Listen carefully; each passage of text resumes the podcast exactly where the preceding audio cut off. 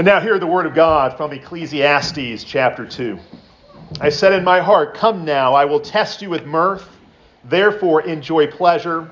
But surely this also is vapor. I said of laughter, madness, and of mirth, what does it accomplish?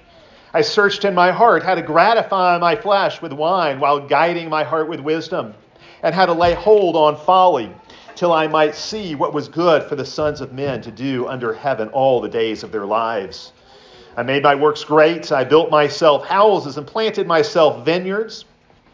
I made myself gardens and orchards. I planted all kinds of fruit trees in them. I made myself water pools from which to water the growing trees of the grove. I acquired male and female servants and had servants born in my house. Yes, I had greater possessions of herds and flocks than all who were in Jerusalem before me. I also gathered for myself silver and gold and the special treasures of kings and of provinces. I acquired male and female singers, the delights of the sons of men, and musical instruments of all kinds. So I became great and excelled more than all who were before me in Jerusalem. Also, my wisdom remained with me. Whatever my eyes desired, I did not keep from them. I did not withhold my heart from any pleasure. For my heart rejoiced in all my labor, and this was my reward from all my labor. Then I looked on all the works that my hands had done, and on the labor in which I had toiled and indeed, all was vapor and shepherding the wind. There was no profit under the sun. Then I turned myself to consider wisdom. What madness and folly! For what can the man do who succeeds the king? Only what he has already done. Then I saw that wisdom excels folly, as light excels darkness. The wise man's eyes are in his head, but the fool walks in darkness. Yet I myself perceived that the same event happens to them all. So I said in my heart, as it happens to the fool, it also happens to me. And why was I then more wise? Then I said in my heart, This also is vapor. For there is no more remembrance of the wise than of the fool forever, since all that now is will be forgotten in the days to come. And how does a wise man die? As the fool. Therefore, I hated life because the work that was done under the sun was distressing to me, for all is vapor and shepherding the wind. Then I hated all my labor in which I had toiled under the sun because I must leave it to the man who will come after me. And who knows whether he will be wise or a fool, yet he will rule over all my labor in which I toiled and in which I have shown myself wise under the sun. This also is vapor. Therefore I turned my heart and despaired of all the labor in which I had toiled under the sun. For there is a man whose labor is with wisdom, knowledge, and skill, yet he must leave his heritage to a man who has not labored for it. This also is vapor and a great evil. For what has man for all his labor and for the striving of his heart with which he has toiled under the sun? For all his days are sorrowful and his work burdensome. Even in the night his heart takes no rest. This also is vapor Nothing is better for a man than that he should eat and drink, and that his soul should enjoy good in his labor. This also I saw was from the hand of God. For who can eat or who can have enjoyment more than I?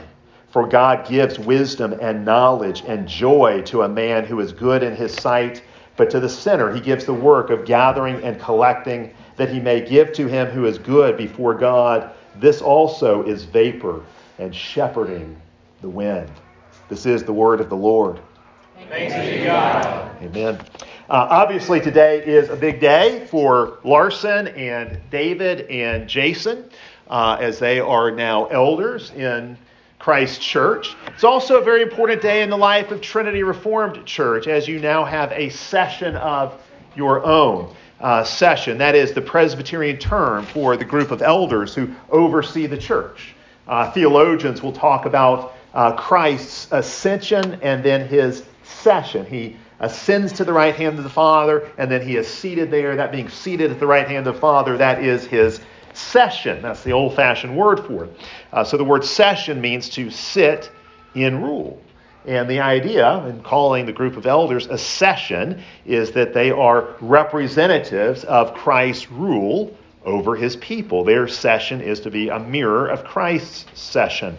Now, in our egalitarian age, we don't like to hear much about authority. In fact, we tend to romanticize rebellion against authority.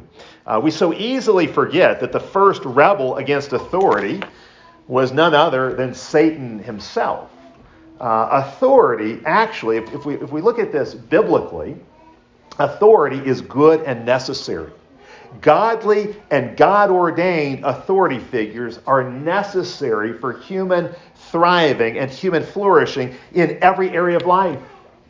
So, husbands have authority, moms and dads have authority, civil magistrates have authority, and yes, elders have authorities. Now, all of these authorities are limited. They're tied to a, particular sphere or institution in which the authority operates. And of course, these authorities are all accountable to God, but they are real authorities. Yes, it is true, authority can be abused. Uh, many times, authority is used for evil purposes. But God's design is to establish authorities in various areas of life for our good. Everybody knows authority can be abused.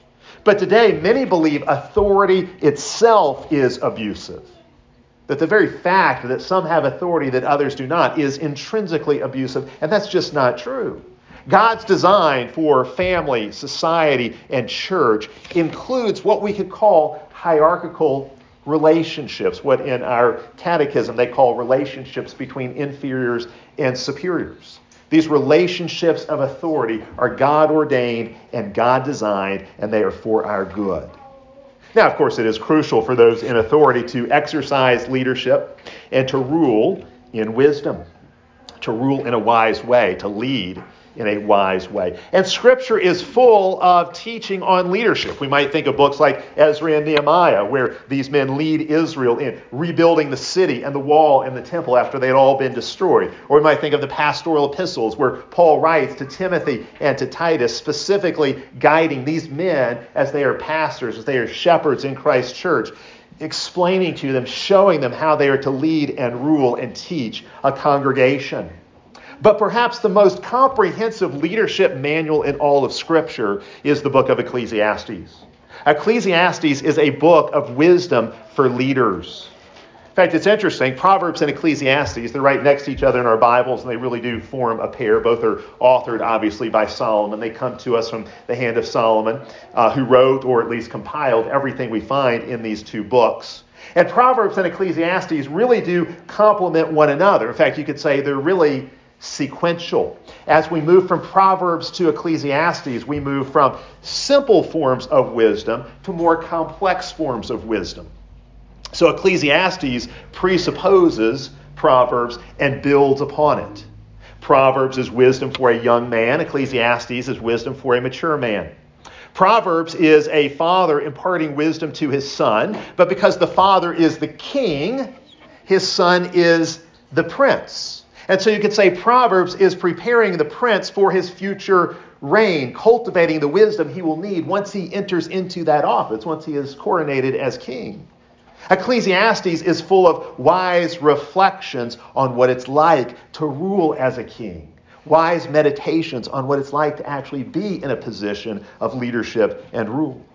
So you've got Proverbs for the young man, Ecclesiastes for the old man, Proverbs for the prince, Ecclesiastes for the king, Proverbs, preparation for the rule in the future, Ecclesiastes, an exploration of what it's like to be in a position of rule now. A great deal of the wisdom we find in Ecclesiastes, as you might expect, is political. So, for example, you go to chapters 8 and 9, you'll find there's a great deal of wisdom there about various matters of state, things like crime and punishment, uh, wisdom for uh, life within a royal court, that sort of thing. But a great deal of the wisdom in Ecclesiastes applies much more broadly. Uh, anyone in any position of leadership can benefit from it. In fact, it's very interesting. The name of the book Ecclesiastes, the, that, that's actually from a Greek word, uh, ecclesia, uh, which you may know in the New Testament is translated usually as church, or it could be translated as assembly. Solomon is the great ecclesiastic in Israel. He's the great convener of the assembly, the one who gathers the people, who assembles the people for teaching and for feasting. And so, as king, he is shepherd of the flock of Israel. He has a pastoral role among the people. In fact, 2 Samuel 5, among other passages, indicates that the king in Israel would rule them as a shepherd, as a shepherd in Israel. And so, Larson, David, and Jason, today, you guys have become the shepherds of TRC. So you can learn from Solomon's wisdom here. And indeed, the whole congregation, all of you can benefit from this wisdom that Solomon imparts because shepherds and sheep alike must grow in wisdom. And shepherds and sheep alike need to understand something of how shepherding works. Solomon needed wisdom to shepherd the flock of Israel, so he shared his wisdom with the flock of Israel. And today he will share his wisdom with us as well. Now, I read from uh, Ecclesiastes chapter 2, and really here we are dipping into an argument that is already underway, but I can catch you up to speed, uh, I think, pretty easily. I want to focus on chapter 2 because it's so directly relevant to the work of shepherding. This is really, in a way, what it's about. In this section of the book, Solomon is exploring different areas of life to see what he can learn from them uh, what wisdom they have to offer. He's, he's using his own wisdom to explore these different areas of life to see how they might enhance his wisdom or what, as he wisely reflects on them, what he can learn about leadership or shepherding from them. Now, you have to understand, remember who Solomon is. Uh, he is granted this special gift of, of knowing good and evil, this special gift of discernment, of wisdom. Uh, and Solomon was what, what we might call a real Renaissance man. Uh, his wisdom was not some ethereal, otherworldly kind of knowledge. Rather, it was practical, earthy, and social, as wisdom always is in the scriptures. What is wisdom? I think you could summarize it this way wisdom is the art of living in accord with God's design. Wisdom is the art of living in accord with God's design, which fuses together now the patterns of creation and redemption. Wisdom is recognizing those patterns that God has built into creation, that now He's built into redemption, into the gospel, and it's living in accord with those patterns, recognizing those patterns, recognizing how those patterns reflect God's design for human life. Wisdom means understanding how God's world works, uh, how humans work. Uh, wisdom is mastering whatever facet of the creation God has entrusted to you. It's being able to make finely tuned judgments, not just being able to tell black from white, because anybody should be able to do that, but even being able to tell white from off white.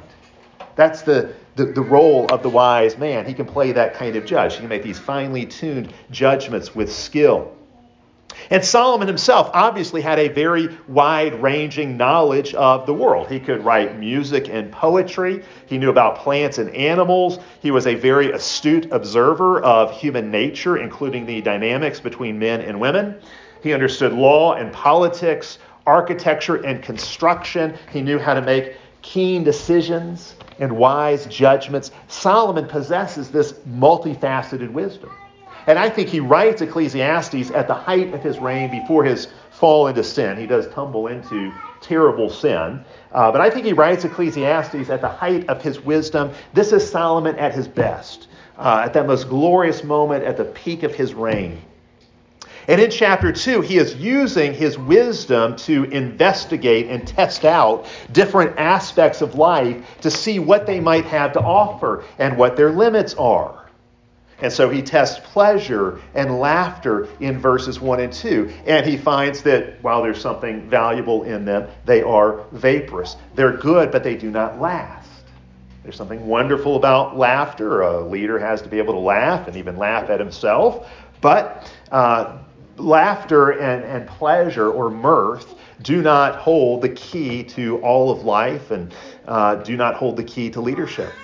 Verse 3, he tests out wine. And again, while wine is good and gladdens man's heart, it cannot solve the mysteries of life. It cannot solve the mysteries of leadership. Sure, the king may want to enjoy uh, a glass of wine after a hard day's work, uh, after a, a hard day of shepherding the sheep, so to speak, but that's not going to solve anything for him. Then in verses 4 through 11, we find something really interesting, and here's where we really start to get into it. He describes his great building project, and I believe this is best understood as a description of the temple. Solomon per- performed a hugely sacrificial and heroic role in Israel in constructing the temple. You can't even fathom how great this building project is. The temple was really like a new Eden. And that's how it's described here a garden with water pools, with herds and flocks, which will, of course, be for sacrifice. He's got gold and silver and other treasures, which, if you read about the, the things in Solomon's tabernacle, you see how all these things were put to use the gold and the silver and the, the other great treasures. This is a great architectural work. Uh, he's also got singers there. Uh, the temple was central to Israel's developing musical culture. So Solomon has assembled male and female singers along with a wide variety of different kinds of musical instruments. And Solomon is overseeing all of this, and he does so in great wisdom. As a shepherd in Israel, he constructs the temple and he fills it with glory visual glory and audible glory. Now, we could say elders of the church are involved in a similar project, an analogous work that takes an analogous set of skills and requires an analogous kind of sacrifice. Shepherding the, the, the church, in a way, you could say, is, uh, is sacrificial work, much as Solomon's work of building the tabernacle was. Solomon oversaw a temple building project with sacrifice and music at the heart of it. That's what he describes here. And so it is with the elders, with the elders of, uh, of the church, because the church is now God's temple, and elders oversee its construction. And the church temple, uh, the New Testament again and again describes the church as the temple, so this is no stretch. Uh, the church, as God's temple, is centered on sacrificial worship, obviously not now the sacrifice of animals, but the sacrifice of praise the fruit of lips that confess God's name, that give him thanks. And yes, there is music with instruments and male and female singers at the heart of the church's life, too. All of this being overseen by the elders. So you could say elders have a Solomonic task, a Solomonic like task, and so they need Solomonic like wisdom. Solomon built the temple, elders build the temple of the church. And there is this connection. Elders like Solomon are temple builders. Or we could actually put it this way what was Solomon doing in building the temple? He's really renewing Israel's culture and really creating a new culture in Israel that will be centered around this temple. It's a, it's a huge step forward in Israel's glory and maturation. What do leaders do? Leaders build cultures. If you are a leader in any institution, but certainly in the church, you are responsible for developing and shaping and molding the culture of that institution in accord with God's design for it. Solomon shepherded the culture of Israel, elders shepherd the culture of the church. And of course, we can talk about all the different things this requires. Building culture effectively requires sacrifice, service, and skill. Solomon displayed all of those things in building the temple. Elders who are going to build a church, build a church full of glory, analogous to Solomon's temple, must have sacrifice, service, and skills. Of course, one way of sort of summarizing what all of that means is to talk about character. And, and at least at this point in his life, Solomon was a man of great character. And it's important for leaders to understand people don't follow titles, they follow character. People don't follow titles in the end. They might for a while, but not in the not in the long run. People don't follow titles, they follow character and competence and courage. And so Larson, David, and Jason understand the people here are not going to follow you just because you have elder next to your name now. It's not that simple. They will follow you as they trust your God given wisdom, as they see you making sacrifices and taking responsibility for the community. Now, Solomon had that, then he lost it, and it brought great disaster upon the people of Israel. Uh, but I think Solomon in his prime understood this. In fact, I think Solomon in his prime would have uh, approved of how C.S. Lewis describes kingship in Narnia in The Horse and His Boy. So many good lessons about authority, about rule, about leadership in The Horse and His Boy. It's, it's an overlooked book in the Chronicles of Narnia series, but it's really one of my very favorites. Uh, how is Narnian kingship described there? Well, King Lune tells his son, who's wanted to wiggle his way out of his royal responsibilities, uh, King Lune tells his son, quote, this is what it means to be king, to be first in every desperate attack and last out in every desperate retreat. And when there's hunger in the land, as there must be every now and then, to wear finer clothes and laugh louder over a scantier meal than any man in your land. That's right. That is leadership. First in, last out, laughing in the face of danger. That's leadership. That's what it looks like. Leading the way in sacrifice and service. That's what it takes to build the church, to build this kind of church culture that Scripture calls us to. Now, focus again. Let's refocus on Ecclesiastes 2. Notice here in this text how Solomon, this great leader, a leader who exercises authority, who takes on the burdens of responsibility for the community. Look at how he describes his work, verses 10 and 11. He rejoices in his labor. He even sees his labor as a reward. And every good leader knows this. The reward for a job well done is another job. That's how it works. You do the work, you get it done. What's your reward? More work work is rewarded with more work. And Solomon sees this and even embraces this as a great joy. But then he analyzes his work as a shepherd further. He says, When I looked on all the works that my hands had done and on the labor in which I had toiled, it was all vapor and shepherding the wind, and there was no profit under the sun. See, where is Solomon going with this now? Well, this uh, work that Solomon has continued to take on has led him to contemplate the limits of wisdom. And that's where he goes in the next several verses. Yes, he says wisdom has value. Wisdom has great value, but its value is limited. Why is it limited? Well, one reason it's limited is because the wise man, like the fool, faces death. The wise man's wisdom does not allow him to overcome death. His wisdom does not allow him to cheat death. Not only does the wise man succumb to death, as Solomon says, his wisdom is no guarantee of what will come after his death, no guarantee that his successors will be wise. Somebody may come along after you and wreck everything you've invested your life in building. You see that in verses 18, 19, and 21, where Solomon contemplates the future. What will things be like after he's gone? And actually, that's exactly what happened. Solomon himself, of course, had already started to make a mess of things. But then his successor, Rehoboam, uh, is such a disastrous leader, it splits the kingdom, it splits the nation. He couldn't hold the nation together because he uh, was so arrogant, so tyrannical. So, yeah, Solomon is right. Your wisdom as a leader, even Solomonic like wisdom, is no guarantee that your legacy will be maintained after you're dead and gone. One may come after you who wrecks everything you've invested your life in building.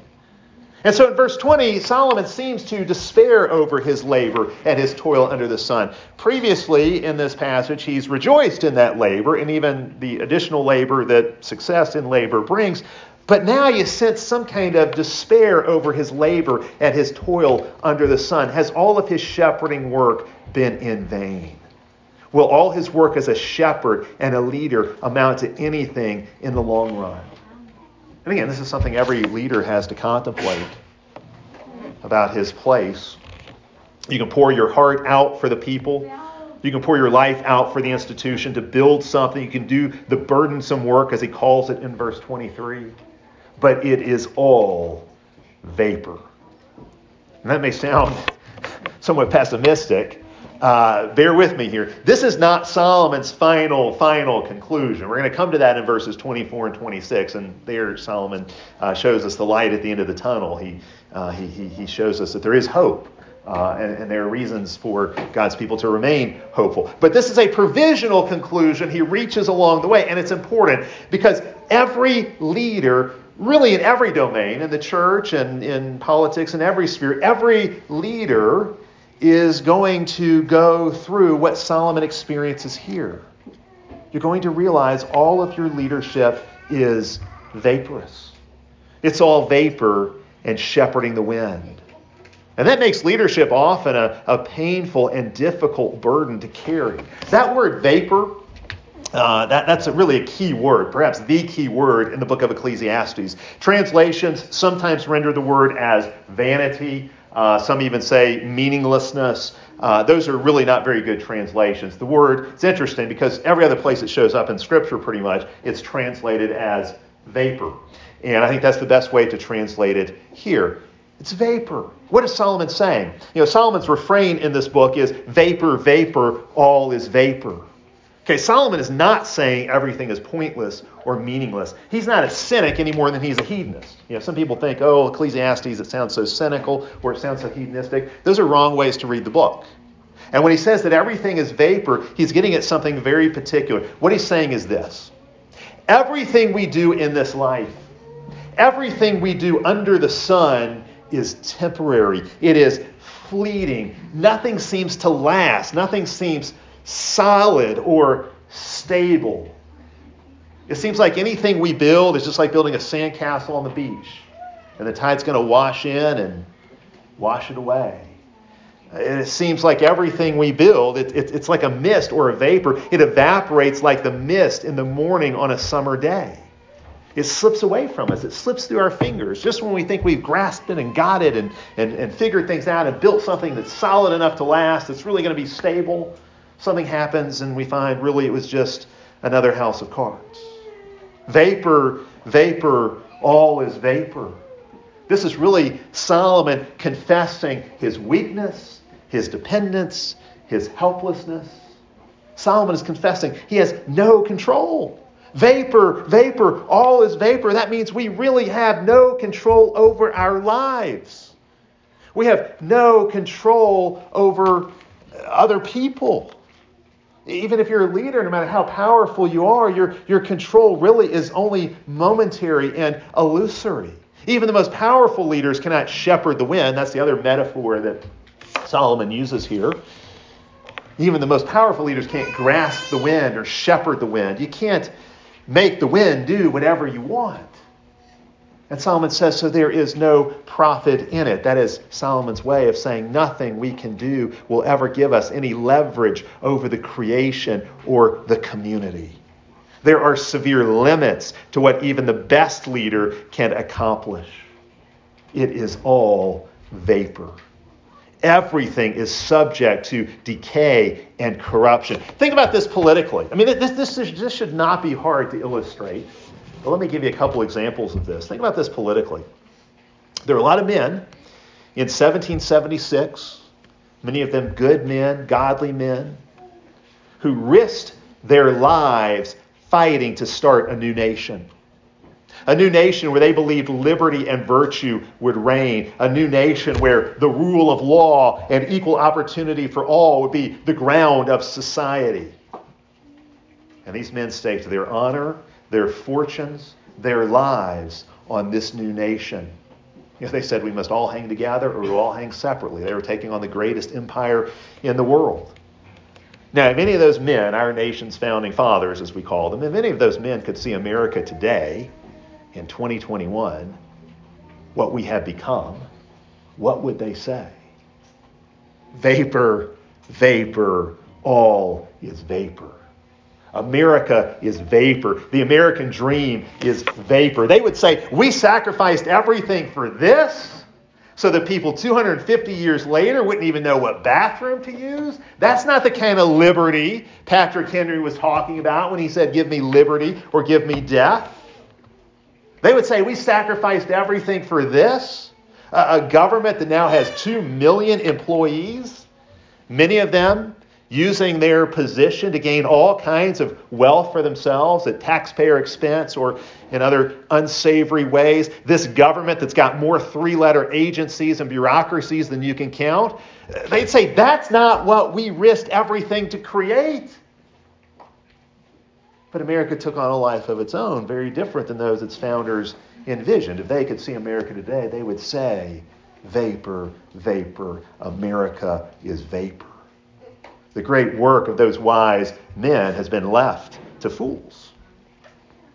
Or think about the work of Martin Luther in the Reformation, the great reformer. We know Martin Luther is the one who sparked the Reformation with his rediscovery of Paul's gospel. Martin Luther was a very wise man, recovered the doctrine of justification, uh, the priesthood of all believers, uh, a wonderful theologian in so many ways. He was so influential, a whole branch of the church came to bear his name. He didn't necessarily want that, but that's what happened historically because he was so important. A whole branch of the church came to bear his name, Lutheranism. But what is Lutheranism today? What is it known for? What does it stand for?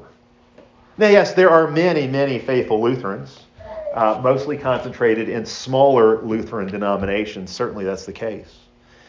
But the largest Lutheran denominations in America and elsewhere in the world trash everything Luther stood for, everything he gave himself to accomplish. They are theologically and culturally liberal. They have trashed Luther's work, Luther's legacy. Luther's legacy has been left largely to fools who have dishonored his name. And if Martin Luther could see it today, what would he say? Vapor, vapor, all is vapor. It's all vapor. Your wisdom, no matter how great your wisdom is, it gives you no leverage over the future. Now, you don't have to go across generations in order to see this. In Solomon's own day, he could see the struggles of shepherding the nation. He knew even in his own day, he was trying to shepherd the wind. Here he is, the most powerful king Israel's ever had or ever would have. And he's able to accomplish this great building project of the temple. But even then, he knows he's doing nothing more than shepherding the wind. However solid his works appeared, he knew they're vaporous. Solomon had all these people at his command, but he still didn't have control. He had all these people at his command. If he said jump, they would say how high. If he said sing, they would say what tune. He's got all these people at his command, but he still doesn't have control. He could not control the people of Israel. He was their shepherd, but shepherding them was like shepherding the wind. So it always is. Seeking to shepherd people is like shepherding the wind. People, in the nature of the case, are generally unmanageable and ungovernable most of the time. They're unshepherdable, we might say. You know, we like to joke about herding cats when somebody's got an impossible task. We say it's like herding cats. Okay, well, cats have nothing on people. Okay? Uh, people are very hard to herd, very hard to shepherd. It's never easy. Anyone who has tried to organize and, and lead a group of people for any purpose can testify to this. In fact, I would guess on a small scale, most of you, just about all of you and your families, experienced a taste of this this morning. You probably experienced something of the vaporous nature of leadership in trying to get your family out the door to church this morning. Now, you dads probably know what Solomon is talking about organizing, overseeing, managing, leading, and shepherding any kind of community is always fraught with great difficulty. It is vapor and shepherding the wind. And the sooner any leader finds that out about leadership, the true nature of leadership, the better off he will be. Getting a family out the door to church, eh, getting a team of employees to complete a project on time, uh, getting faculty members to all cooperate in a school getting a church, a, a, congregation to all get along, to live in peace, to work together on the mission God has entrusted to the body. All of these things are vaporous and shepherding the wind. There are always so many things that can go wrong. It's shepherding the wind. Rulers can no more control their people than we can control the way the wind blows. Wisdom is a great blessing. Proverbs shows us that. Ecclesiastes shows us that too. Wisdom is a great virtue. It is a royal virtue. Every leader, if he's going to amount to anything, every leader must have wisdom. Larson, David, and Jason. You have been ordained as ruling elders today because you are recognized as men possessing wisdom. Wisdom manifested in your life, wisdom to live and rule well. But remember what Solomon says here wisdom has its limits. And every leader must know his limitations. Every leader must know the, the limits of wisdom. Or to put it in the words of Gandalf, an otherwise man, even the wise cannot see all ends. In Ecclesiastes 2, Solomon recognizes the limits of wisdom. Indeed, Solomon's wisdom consists largely in knowing what he cannot do, what he cannot accomplish. He knows the limits of his authority, the limits of his power, the limits of his control. And Solomon knows shepherding people is like shepherding the wind. You know, there's an old saying heavy is the head that wears the crown. That saying is true. And this is one of the reasons it's true, because this is the true nature of leadership. You know, we live in, in a, very, a very egalitarian age where people are continually uh, rebelling and pushing back against leadership, even good leaders, even legitimate leaders. That sort of characterizes our culture. We live in a very egalitarian age. One reason people don't want to be under authority today is because we have tended to over glamorize positions of leadership, focusing only on the benefits and not on the burdens. And so people think, oh, it'd be so great to be a leader, to have that power, to have that command, to have that control. It'd be so great to be in a position of leadership. And so women who are influenced by feminism, especially, covet the man's position as head of the family. This is the curse of Genesis 3:16, at least in part. Uh, women will covet the man's position as head of the family, thinking, oh, what a great benefit that would be to be in charge. But overlooking the fact that actually taking responsibility for a family is a heavy burden. And leading a family, as any faithful Christian patriarch will tell you, is a pain in the neck a lot of the time. Congregation members will sometimes push back against a session thinking, oh, the elders, they don't know better than I know. But the elders, they get to make all the important decisions in the church, overlooking the fact that a lot of those decisions are absolutely agonizing for those who make them. Say, church discipline. Church discipline decisions are rarely easy. There are many decisions a session may make that impact the whole church that are incredibly complicated. And you may think your session has made a big mistake. But the elders may be bearing burdens that you can't see. They may be privy to information that you don't have and can't have. And I would say it's wisest on your part as a member of the church to give your session the benefit of the doubt. Not because they're infallible, they're not. They can and will make mistakes, but because they're faithful. And you've seen that faithfulness in their lives because of these limitations on what information leaders can share, leaders often suffer the fate of being misunderstood. It just comes with the territory, it's part of it. When, when Larson and David and Jason got ordained today, that's part of the burden they took on, is the burden of potentially being misunderstood by the people they love and care for so much. In Shakespeare's play Henry V, as the king is making his night rounds, he wonders aloud referring to his coronation, What art thou, idle ceremony? And there may come a, a time when Larson, Jason, and David, making their night rounds, wonder, what was that ceremony, that ordination ceremony, really all about? See, in that play, Henry V, his coronation gave him the office of king. It bestowed upon him the office of king. But it did not guarantee he would be a good king. It did not guarantee that his subjects would follow him. The one thing his coronation did guarantee him is that he would bear the burdens of his people.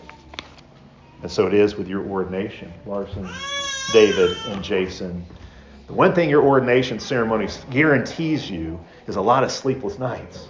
That's something Solomon makes reference to in this passage uh, in speaking of the limits of wisdom.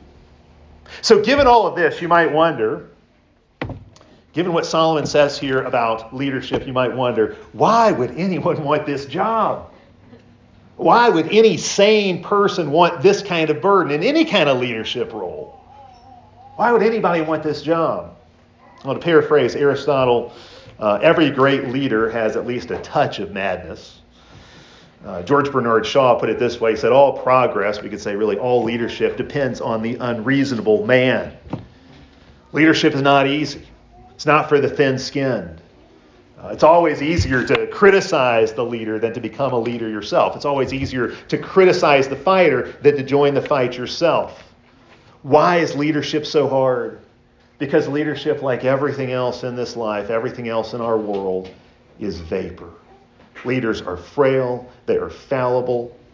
Whatever wisdom they have, however wonderful that wisdom is, it's still limited. Their power is limited. Every leader will eventually disappoint or frustrate those he leads. You know, they say either die a hero or live long enough to become the villain.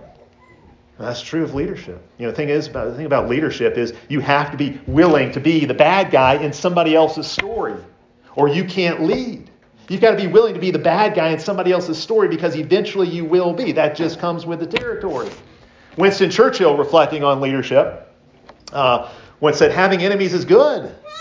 Having enemies is a good sign because it means you've stood for something at some time in your life.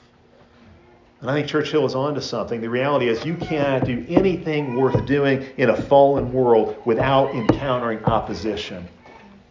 And that is true inside the church just as it's true outside the church. You cannot do anything worth doing in a fallen world without encountering obstacles and opposition. The leader has no ultimate control. Leadership is vaporous, it is shepherding the wind. Solomon tells us this. But I said all of this to this point. This is not Solomon's ultimate conclusion. We could say this is Solomon's penultimate conclusion. His final conclusion in this section of Ecclesiastes comes in verses 24 to 26. And it's filled with good news. See, if all you look at is what we've seen so far, it'd be easy to become a, a pessimist, not just about li- not just about leadership, but about life. You know, if you stop at verse 23, uh, with, with Solomon uh, confessing that even his best efforts at being a wise shepherd to the people are vaporous. But look at what he says in the final verses of this chapter. Here, Solomon gives us hope. Here he confesses his own hope. But it's not hope in his own wisdom or his own leadership abilities. It's not hope in some kind of power he has to control people or outcomes or the future. No, Solomon has hope precisely because he knows that he is not in control. But he knows he's not supposed to be in control but he knows there is one who is in control. There is one who can shepherd the wind. The good shepherd, the true king, the Lord, our shepherd. In fact, Psalm 18 describes the Lord as the one who rides on the wings of the wind. He rides on the wings of the wind, steering the winds, shepherding the winds however he wants them to blow. He is the good shepherd, the true shepherd of the sheep. He is the true shepherd of the wind. God can shepherd the wind. And that's our hope. All is vapor for us, it's not for God. It's all shepherding the wind for us. We can't grab hold of it and make it do what we want. Not so for God. See, for Solomon, leadership, like all of life, is by faith. Leadership, like all of life, is by faith. We trust the Lord. And as we trust the Lord, we can reach the same conclusion Solomon does here. What's his conclusion? There's nothing better for a man than to eat and drink and to find enjoyment in his work, even the work of leadership. Solomon says this too is from the hand of the Lord. How can Solomon tack on this conclusion, this seemingly hopeful conclusion to what seems to have been such a pessimistic passage? Well, understand, here Solomon is talking about, I would say, certainly our everyday meals. That's got to be part of it. But he's especially talking about Israel's sacrificial feasts. For us, it would be the sacramental meal of the Lord's Supper. At the Lord's Supper, we come together and we confess our utter dependence upon God for life in this world, for eternal life. We confess our utter dependence upon God for everything, and we give God thanks. And in giving God thanks, in performing Eucharist and giving God thanks, we really unlock the key to enjoyment of this vaporous life. At the Lord's table, we eat and drink and rejoice. Neither leaders nor followers, neither elders nor members uh, in the church should ever despair. No, we are not in control. Elders aren't in control of the church. You're not in control of your own life. We are not in control, but we don't need to be because we have communion with the one who is in control. Not being in control produces anxiety and despair only if we think we should be in control. But if you recognize you're not in control and don't need to be in control, if you can rest content with God being in control, if you can recognize it's all in God's hands, then you can rejoice. When you relinquish control to the Lord, and trust Him and recognize that He orchestrates all of history, that He shepherds the wind of history, and He shepherds the wind of our lives, and that everything is unfolding according to His plan, then you can live a life of joy and peace. Then you can eat and drink and be satisfied because you know the Lord has set a table for you. The Lord has set a table for you even in the midst of His enemies. See, God has constructed the world in such a way that we must live by faith.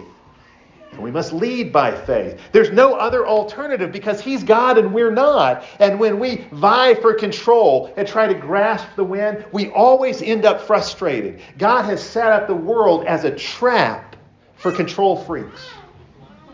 The world's a trap for control freaks because every time you think you've grabbed hold and got control of something in your life, you realize you really don't. God has built the world in such a way that we can never fully control it or grasp it or understand it, no matter what position of leadership or power we have. But Solomon here shows us the way of wisdom. When we trust God, and trusting God here is just a way of relinquishing control, recognizing that God is God and we are not. When we trust God, He is pleased with us. And as Solomon says in verse 26, the one who pleases God is given wisdom, knowledge, and joy. Doesn't say anything about being given control. We're not given control. Those who trust God are not given control, but we are given wisdom. We're given the wisdom we need, and we are given the joy we crave. And so we can rest in God knowing He is the shepherd of Israel, His people. He is the one who shepherds the wind. Let's pray together. Father, we do thank you. We thank you that you are sovereign, that you command and control all things. We thank you that you are the all wise one. We thank you that you are a good and gracious and loving God. Father, we pray that we would please you by putting our trust in you, that as we trust in you, that you would give us this wisdom, knowledge, and joy, that we would know your peace, that we would stop trying to seize control for ourselves, but would rest content knowing that you are in control, that you are the sovereign Lord over heaven and earth. We cannot shepherd the wind, but you can. And so we put our trust and our hope in you. This we pray in the name of the Lord Jesus Christ. Amen. Amen.